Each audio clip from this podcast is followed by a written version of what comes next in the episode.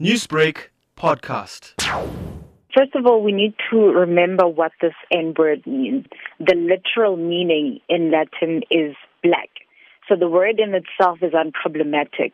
Um, the issue and what makes it violence is, in historical terms, what that word means and what blackness means in contrast to whiteness in a racist world.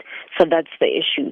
Um, I think it was shocking to see him use the word. It was reckless, particularly because of the education that he has and the standing right now, his position as director of the School of Oriental and African Studies. So he should know how violent the word is and how reckless it is to use that word. Professor Habib did go on to say that yes, he did use the word, but uh, he verbalized it in context to what he was explaining. Also, going on to say that where he comes from, it's okay to use that word. What is your reaction to his justification for actually using the word?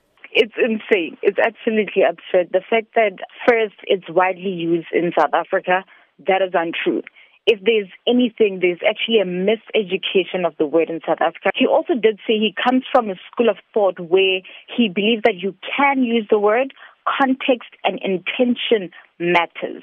But for him as a person who isn't African American or someone who that word would be used against, he has no right to dictate or decide whether or not he can use that word. So if people from that community say, no, you can't use that word, then you cannot use that word. Just to play devil's advocate, would you say maybe that we could be racially sensitive as a society, uh, or do you believe individuals need to be more racially conscious? I think we need to be racially conscious.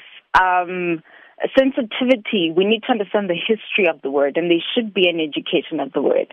If you look at what the word means in different countries, how it's been used in different uh, languages, but particularly in the U.S., and how someone would be called that word and be lynched, be called that word and be raped, be called that word and be segregated. So this word, there's no sensitivity around this word. The word is violent. The word is traumatizing. We need to educate ourselves. Someone else might argue and say, well, people in that community themselves use it.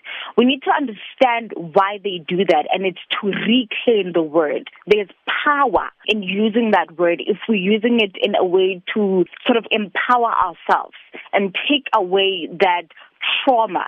Newsbreak, Lotus FM, powered by SABC News.